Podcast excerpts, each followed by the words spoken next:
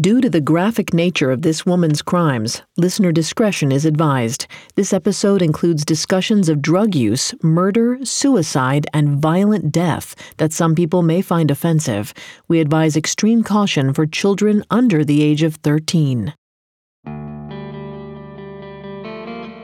When it comes to a violent crime, so often we want to believe in logic, that even in the thought process of a criminal lies some kind of order to what they do, who they choose to victimize, why they hurt and harm people. But sometimes there's no real rationale for a crime, and so it lingers with us. What we can't understand has always scared us, and when it comes to Marjorie Diehl-Armstrong, there is just so much that we still don't understand.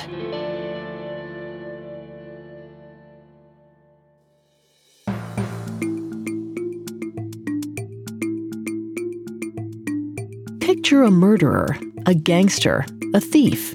Did you picture a woman? We didn't think so. Society associates men with dangerous crimes.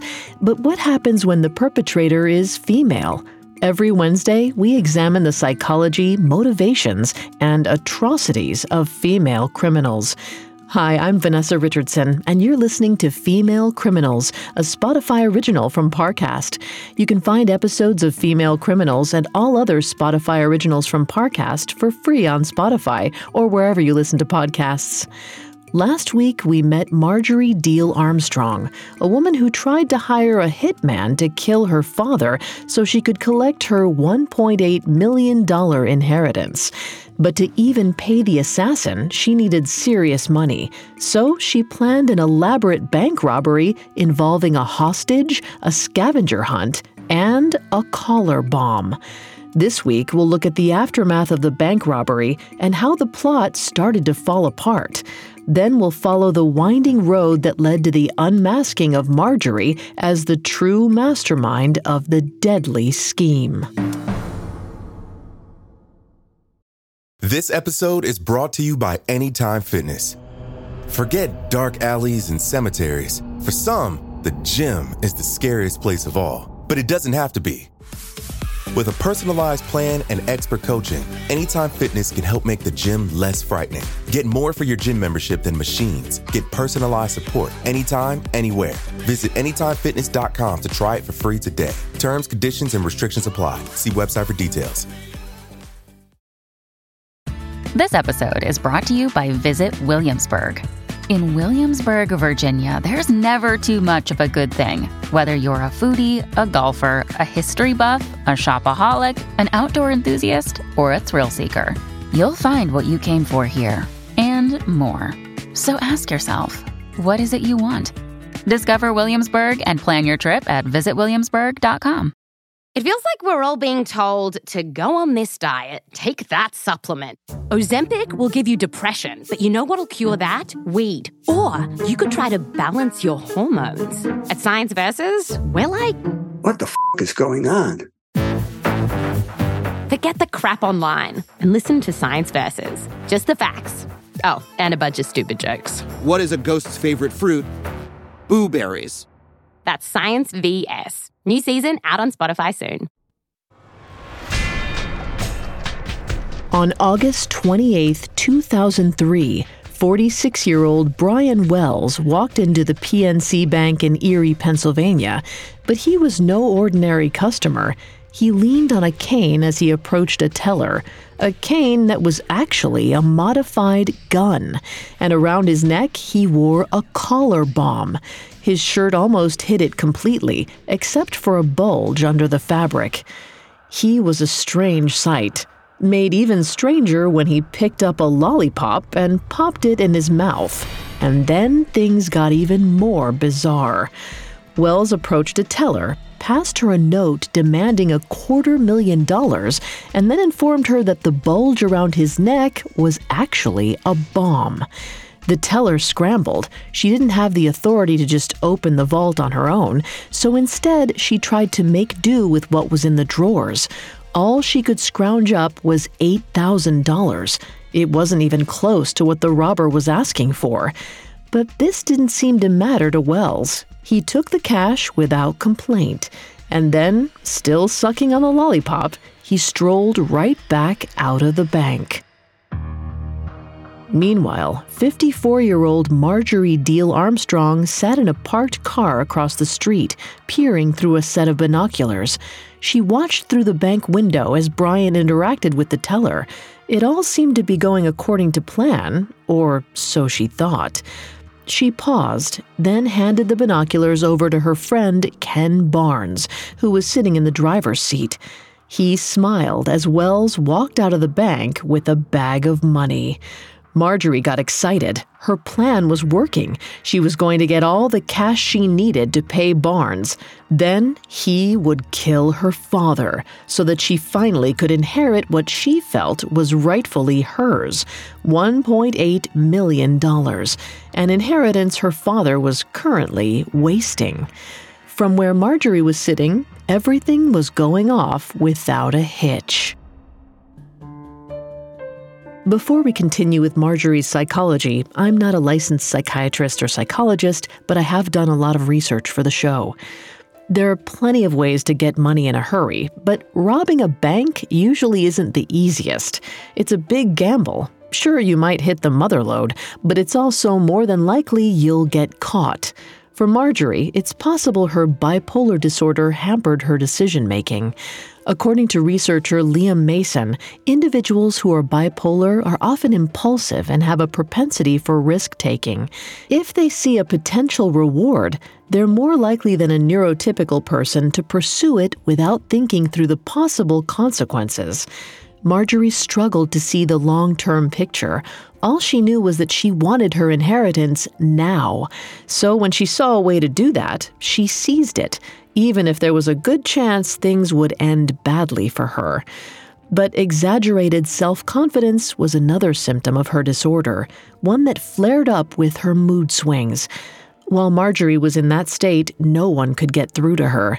That said, even Marjorie knew that when the cops show up, you shouldn't be around. So when she and Barnes heard sirens roaring in the distance, they took off.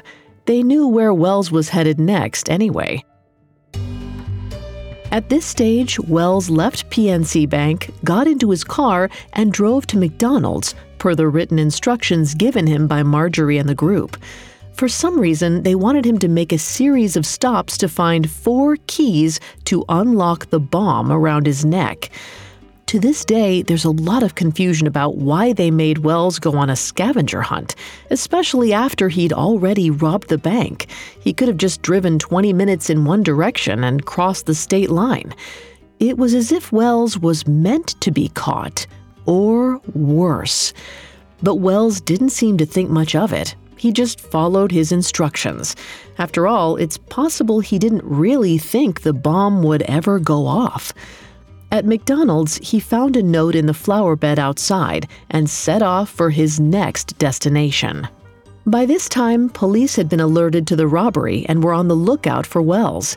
Soon enough, they identified his vehicle and swarmed it, forcing him to pull into a parking lot. There, they got him out of the driver's seat and handcuffed him. That's when Wells told them he had a bomb around his neck. At first, the police didn't believe him. Then, they cut his shirt open.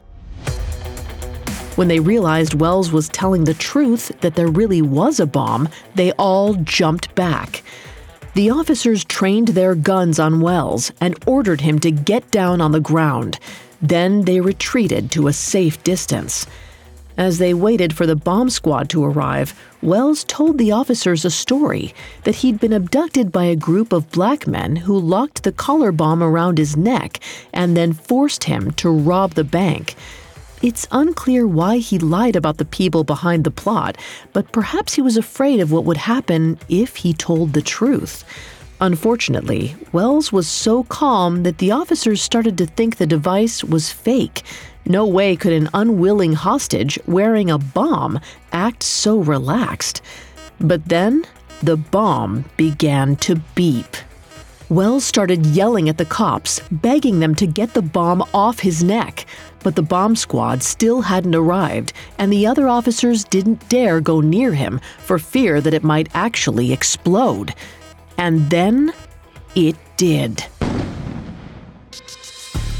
The bomb squad was on the scene moments later, but it was too late.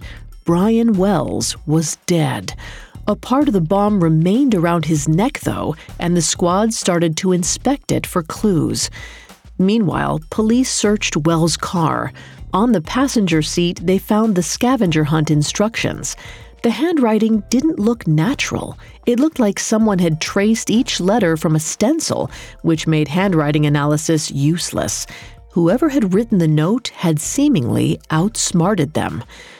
That person was 59 year old Bill Rothstein, Marjorie's ex fiance and co conspirator. Marjorie and Ken Barnes had gone straight to Rothstein's house once the cops had shown up at the bank. But when news started to filter in that Wells had been caught, they decided to collect the remaining clues before the cops could find them. So they made their way to a wooded area where clue number two was waiting. But as they approached, they noticed police officers already at the scene. Rothstein hit the brakes, paused, and then turned around and drove away. Now it was time to panic. With Wells dead and police everywhere, Marjorie and her accomplices regrouped at Rothstein's house, and there was likely a lot of commotion. The collar bomb was supposed to be fake. That had always been the plan. But clearly, something had changed. In all likelihood, Marjorie and Rothstein were the ones who decided to make the bomb live. Why they decided to use real explosives isn't clear. For Rothstein, he may have wanted to create a crime that would baffle the cops, just to prove to the world he was smarter than everyone else. But Marjorie's potential motives are even harder to understand. After all, she wanted the money, so murdering Wells before the handover didn't make much sense. But Marjorie didn't always think logically. Her thoughts were occasionally scattered and often unfocused. Sometimes she had difficulty choosing between two contradictory ideas. Sadly, we'll never know for sure what the reasoning was. All we know is that the decision was made. And it had completely backfired. The entire plot was a bust. Now, Marjorie didn't have the money to pay Barnes to kill her father, and without getting rid of her dad, she would have to watch her inheritance just dwindle away. She was back to where she started, only now there was a trail of dead bodies that would point right at her because Brian Wells' death wasn't the only murder Marjorie orchestrated. She'd also murdered her boyfriend, Jim Roden, who was supposed to be involved in the heist as well and serve as a getaway driver. But then he began to get cold feet about taking part and threatened to go to the cops. So Marjorie took matters into her own hands. Authorities believe that sometime between August 11th and 12th, about two and a half weeks before the bank heist, she shot him. Now his body was lying in a freezer in Bill Rothstein's basement, just waiting to be discovered. Another bomb that could go off at any moment. Up next, authorities inch closer to Marjorie thanks to an unexpected double cross. Listeners, I am thrilled to tell you that this month marks a huge milestone for Parcast. It's the four year anniversary of another fantastic podcast I host called Serial Killers. If you haven't had a chance to dive into the stories and psychology behind the most nightmarish murderers of all time, there's no better time than right now to start listening. Each week, we enter the minds, the methods, and the madness of the world's most sadistic serial killers. From the son of Sam, David Berkowitz, and the co ed killer Edmund Kemper, to Aileen Wuornos, Ed Gein, and coming soon, the Night Stalker Richard Ramirez. And this February, look out for our four part special on couples who kill, following the worst love has to offer. Their names may sound ordinary, but their atrocities are anything but. Trust me, you do not want to miss it.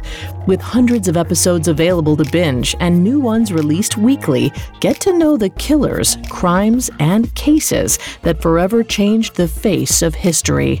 Follow the Spotify original from Parcast, Serial Killers. New episodes air every Monday and Thursday, free on Spotify or wherever you get your podcasts. This episode is brought to you by Anytime Fitness. Forget dark alleys and cemeteries. For some, the gym is the scariest place of all, but it doesn't have to be. With a personalized plan and expert coaching, Anytime Fitness can help make the gym less frightening. Get more for your gym membership than machines. Get personalized support anytime, anywhere. Visit AnytimeFitness.com to try it for free today. Terms, conditions, and restrictions apply. See website for details. Now back to the story. On August 28, 2003, 54 year old Marjorie Diehl-Armstrong and her co conspirators sent 46 year old Brian Wells to rob a bank. To coerce him, they placed a bomb around his neck, which went off, much to the authorities' surprise. It was the first time a live detonation device had ever been used in a bank robbery, and the story attracted a lot of attention. The press started calling it the pizza bomber case, since Wells had worked for a pizzeria, and the story, on its face, was baffling. But as the investigation went on, things got even stranger. The FBI went first to Wells' home, but they found absolutely nothing that tied him to the bombing. So the day after the robbery, investigators went to Mamma Mia's pizzeria, where Wells had worked they wanted to interview his fellow delivery man, Robert Pinetti. But the interview never happened. On Sunday, August 31st, just three days after the robbery, Pinetti was found dead in his apartment from an overdose. The FBI had no idea how Pinetti might be involved, but they felt sure that the deaths of two pizza delivery men within three days of each other couldn't be a coincidence. So they formed three different working theories. The first was that Wells committed the bank robbery entirely on his own. The second was that Wells and Pinetti had planned the robbery together. And the third was that Wells was abducted by strangers and forced to participate in the heist against his will. This last option seemed the most viable. Despite the odd connection between Wells and Pinetti, the FBI still thought there was a larger conspiracy afoot. They were convinced someone else was involved. They just had no idea who. But then, the case took another turn. At the end of September, just three weeks after the bank heist, Rothstein turned on Marjorie. He called 911 and told them that there was a dead body in his freezer. He revealed that the man was Jim Roden and that Marjorie, who was currently staying at his house, was the one responsible. Marjorie had wanted Rothstein to use a meat grinder or a wood chipper to cut up the body and get rid of it once and for all, but he hadn't. And now he'd betrayed her the Erie police rushed to Rothstein's home. There, they made their way into the basement, and sure enough, inside the freezer was the body of Jim Roden. While police searched the house, Marjorie holed up in the upstairs bedroom. She ranted and raved that the officers were trespassing.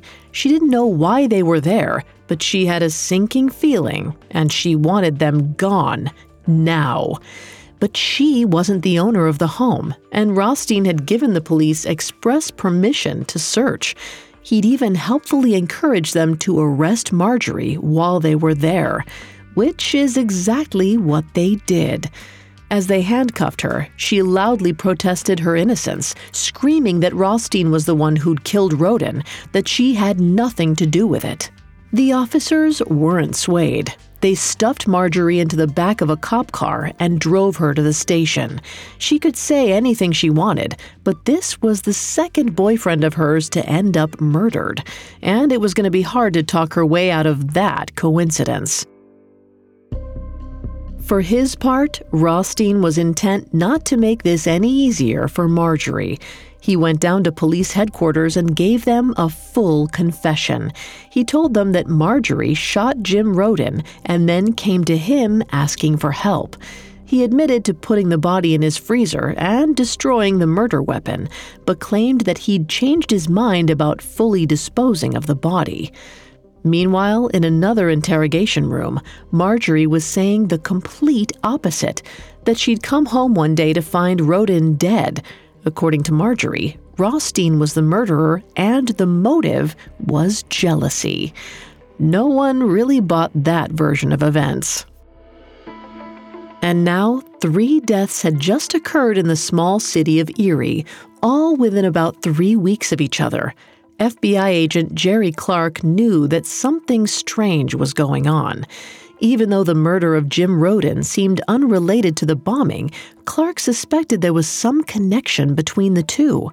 For one thing, Rothstein's house was very close to the clearing where Wells had supposedly met his kidnappers.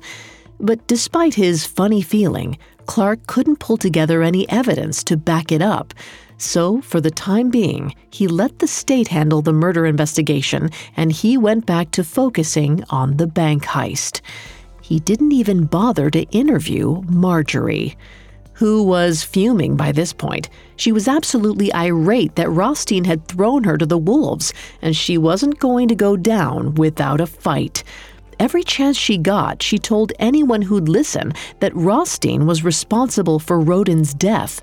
But despite the betrayal, Marjorie hadn't yet brought up his involvement in the bank heist and the death of Brian Wells, because doing that would implicate her.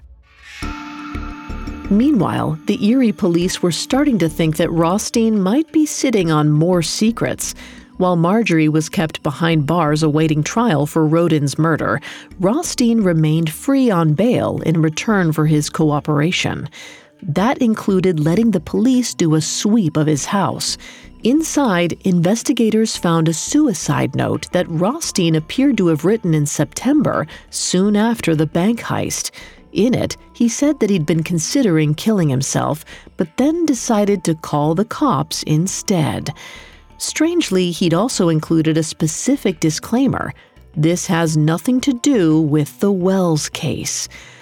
The police thought this was interesting. Why bring up the death of Brian Wells at all unless it was connected? Alarm bells started ringing. Something was up with this guy, and maybe with the woman he was tied to as well. For a few months, the police grilled him and Marjorie over and over about what had happened between them and Roden. While Marjorie ranted and raved and didn't give the authorities a thing, Rothstein had an answer for every question. When the cops thought he was still hiding something, they made him take a lie detector test, which he passed. After that, the cops were at a loss. By January of 2004, the FBI had formally cleared Rothstein of any involvement in the bank heist, even if some agents, like Jerry Clark, still had their doubts. Now the focus was entirely on Marjorie, who was facing her first preliminary hearing for murder. To the courts and the press, she insisted that Rothstein had killed Roden. She even threatened to sue him for slander. But when she was back in jail, she took another tack. She feigned madness. Of course, Marjorie really did live with a mental illness. She didn't have to fake anything.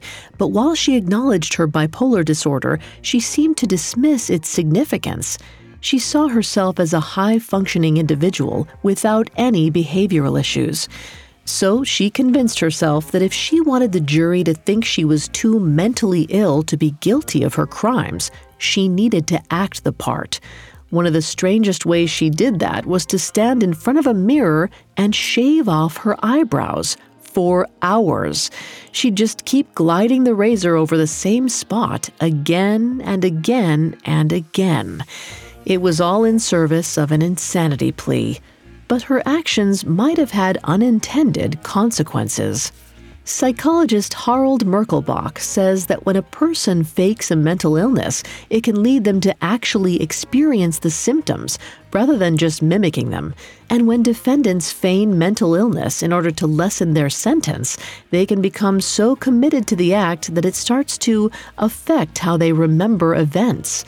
It's possible that Marjorie tried so hard to convince everyone else that she had been temporarily insane that she started to believe it herself. But it turned out Marjorie didn't need to go to all that trouble because on July 30th, 2004, the prosecution lost its star witness. 60 year old Bill Rothstein died from stage 4 lymphoma.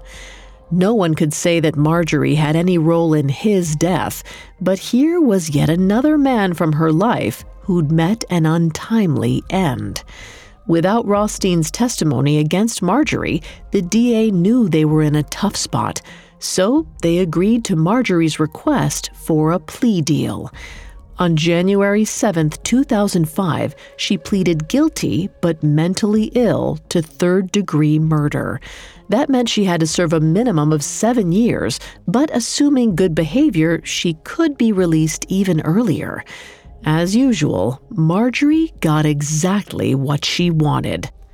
But for all her ups and downs, she guarded one secret above all else. She never, ever admitted her involvement in the pizza bomber case. By the time she'd made her deal, the FBI investigation into the heist was beginning to peter out anyway. As they had with Rothstein, they'd ruled Marjorie out entirely, at least in any formal manner. So it looked like she and her co conspirators would get away with it, if they could keep quiet. And that was a very big if. Up next, authorities finally piece things together, and Marjorie has no escape. Now, back to the story. Two years after being turned into police by her co conspirator, Bill Rothstein, Marjorie Diehl-Armstrong was sent to jail for the murder of her ex boyfriend, Jim Roden. Marjorie's lawyers were able to get the charges against her reduced, and she was sentenced to just seven years. At the same time, the FBI's leads in the pizza bomber case were drying up.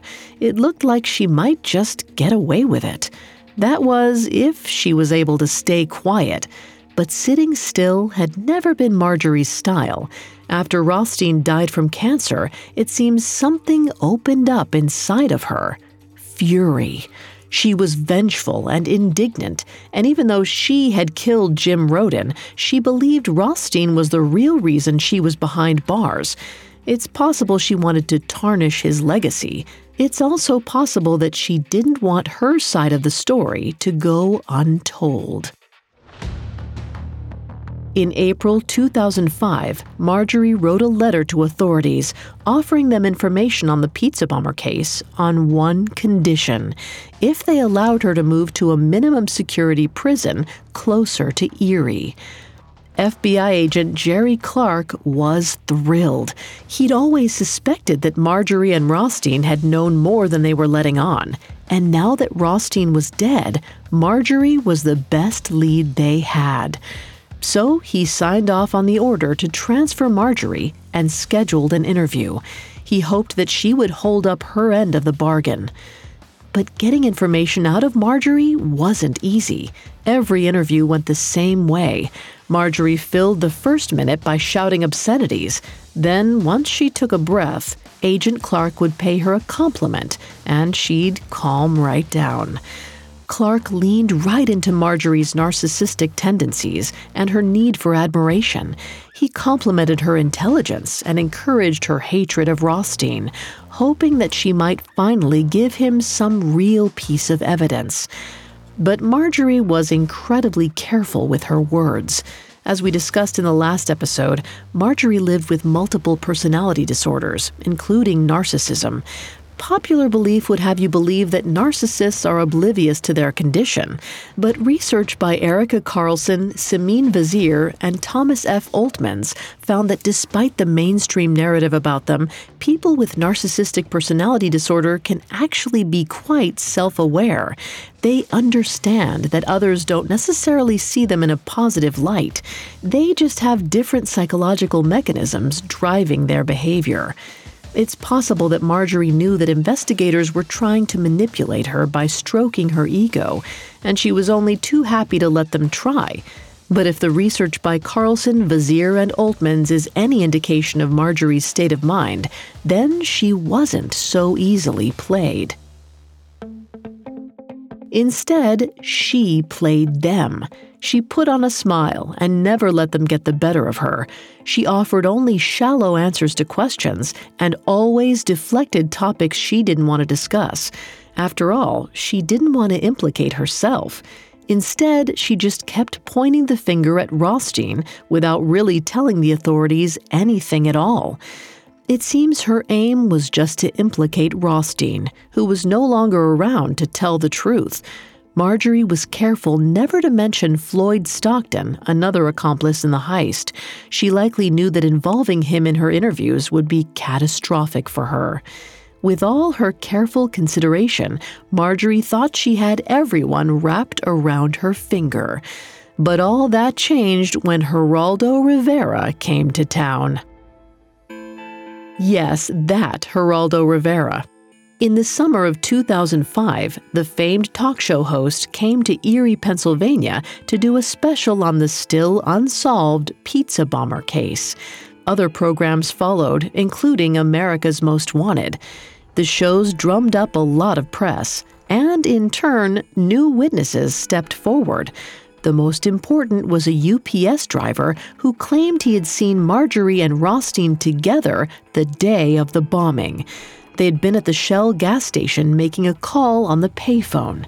Authorities knew that exact phone was used to call Mamma Mia's Pizzeria to place the order that summoned Brian Wells. That new lead breathed life into the stale case. The FBI went back and re examined every piece of evidence collected, and this time it came to a new conclusion. Bill Rothstein built the bomb that was locked around Wells' neck. But Marjorie's connection to the bomb plot was still murky, so the FBI decided to look over the state police files about Jim Roden's murder just to see if there was anything at all they'd missed. It turned out there was. Back in 2004, when Marjorie was arrested for Roden's murder, she'd bragged to a fellow inmate that she'd killed him. And not only that, Marjorie had said she'd killed Roden because he was going to expose the pizza bomb plot. At the time, the inmate went to the state police and shared everything she knew, and she had actual notes of her conversations with Marjorie, which she handed over. Somehow, the state police never gave the FBI this information. They'd completely dropped the ball.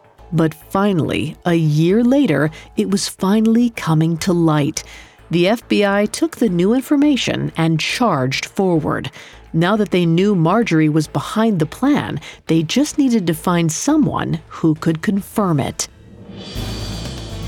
That person turned out to be Ken Barnes, Marjorie's erstwhile hitman. State police had been aware of Barnes and his criminal activities for years. Now that they knew he was connected to Marjorie, investigators rushed to interview him. At first, he denied any involvement in the pizza bomber case. He admitted that Marjorie had asked him to kill her dad, but claimed he'd never planned on going through with it. This was the final piece of the puzzle the FBI had been waiting for, and now they were so close to arresting Marjorie, they just needed a little more evidence. And in December of 2005, they got it. Ken Barnes made a full confession. He admitted that he was in on the bank heist and that Marjorie was the mastermind behind the whole thing. But there was one point on which he was very clear. As far as he knew, the bomb was supposed to be fake. He also insisted that Brian Wells had been involved from the start and that it had all been thought out together. There were still plenty of questions, but eventually the FBI had enough to move forward. In July of 2007, they filed two charges against Marjorie conspiracy to commit armed bank robbery and armed bank robbery in which death resulted. But surprisingly, they didn't charge her with the murder of Brian Wells. The reason was this while they had enough evidence to feel confident Marjorie was responsible, they had no forensic evidence tying her to either the bank robbery or Brian Wells' death. So the prosecutors were willing to make a deal for a reduced sentence in exchange for a certain conviction. Marjorie refused to bend. Not this time. She thought she could win this one. But before things could proceed, a judge had to determine whether she was competent to stand trial. With Marjorie's history of mental illness, it was a long process. For three years, her doctors went back and forth with the courts, but finally the judge decided Marjorie was ready to face the jury. Her trial began in October of 2010. It was a bit chaotic. Marjorie liked to talk to the crowd during recess, trying to get them on her side. She'd blurt things out during testimony, then rein it in before the judge could scold her too harshly. She seemed to know how to play the jury, or at least she was trying her best. But despite all her efforts, the jury went against her. They deliberated for only a day and a half, then declared her guilty of all charges. When the verdict was read, Marjorie exploded. She turned to her lawyer and shouted that he didn't do his job properly. Then she turned to the gallery and swore to all who were watching that there would be an appeal. In February of 2011, Marjorie was sentenced to life plus 30 years, and her promised appeals never panned out. By 2015, all those options were exhausted. After that, she fell into a deep depression. She complained how unfair it was that she seemed to be the only one paying the price for this crime. Bill Rothstein was dead. Floyd Stockton was a free man. Ken Barnes was in prison, but seemed happy to be getting clean. Marjorie was the only one who felt like her life had been ripped away from her, all for a crime that she continued to insist she was innocent of. And she never got her inheritance.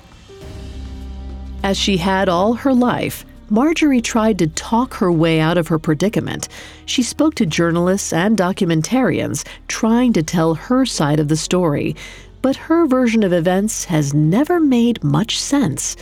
We'll never know what Marjorie actually believed in her final years, if she had truly convinced herself she was an innocent bystander wrongly accused, or if she knew what she had done and was just trying to manipulate her way out of prison.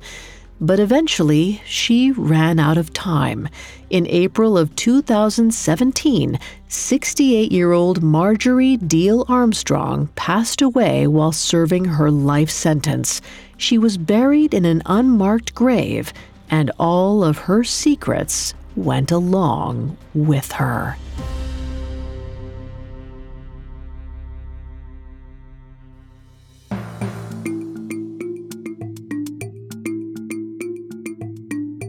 Thanks again for tuning in to Female Criminals. We'll be back next week with a new episode.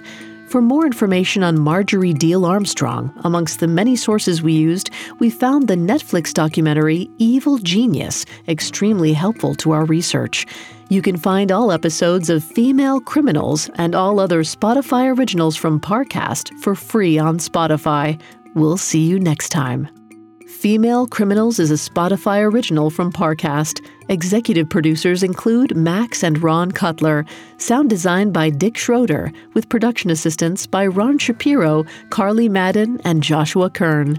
This episode of Female Criminals was written by Alex Burns, with writing assistance by Joanna Philbin and Joel Callan, fact checking by Haley Milliken, and research by Mickey Taylor. I'm Vanessa Richardson. Listeners, don't forget to check out the Spotify original from Parcast, Serial Killers. Every Monday and Thursday, take a deep dive into the minds and madness of history's most notorious murderers. You can binge hundreds of episodes, four years worth, and catch new episodes weekly. Listen to Serial Killers free on Spotify or wherever you get your podcasts.